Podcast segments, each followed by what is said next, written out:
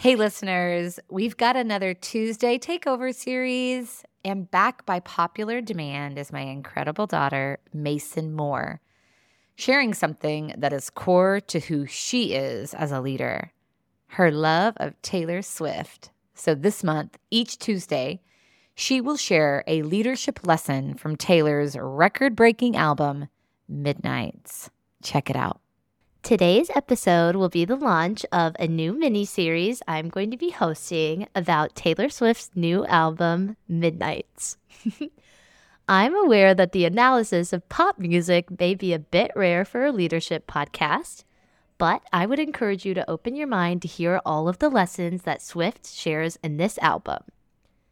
I'm going to kick things off today with one of my personal favorite songs, You're on Your Own Kid.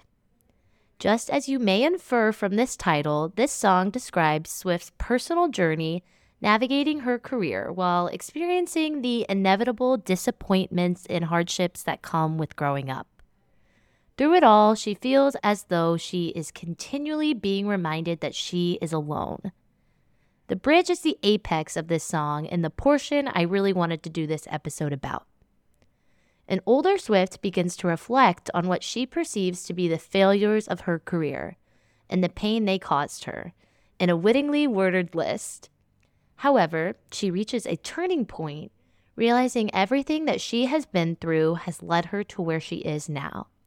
What she had perceived as being alone through it all was just a reflection of the fact that the only person who could validate her success was herself and she is the one in charge of what she does with that success.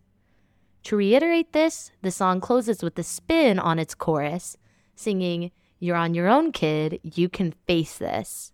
You're on your own, kid, you always have been. Now, I'm not sure if you have, but I have really struggled with some of the emotions Swift describes in this song. Feeling alone is incredibly painful, and while trying to navigate and build a successful career, it can be a really huge detriment to your spirit.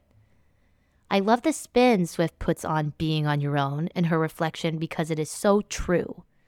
The leadership lesson here is this the only person in charge of your feelings and your work towards success is you.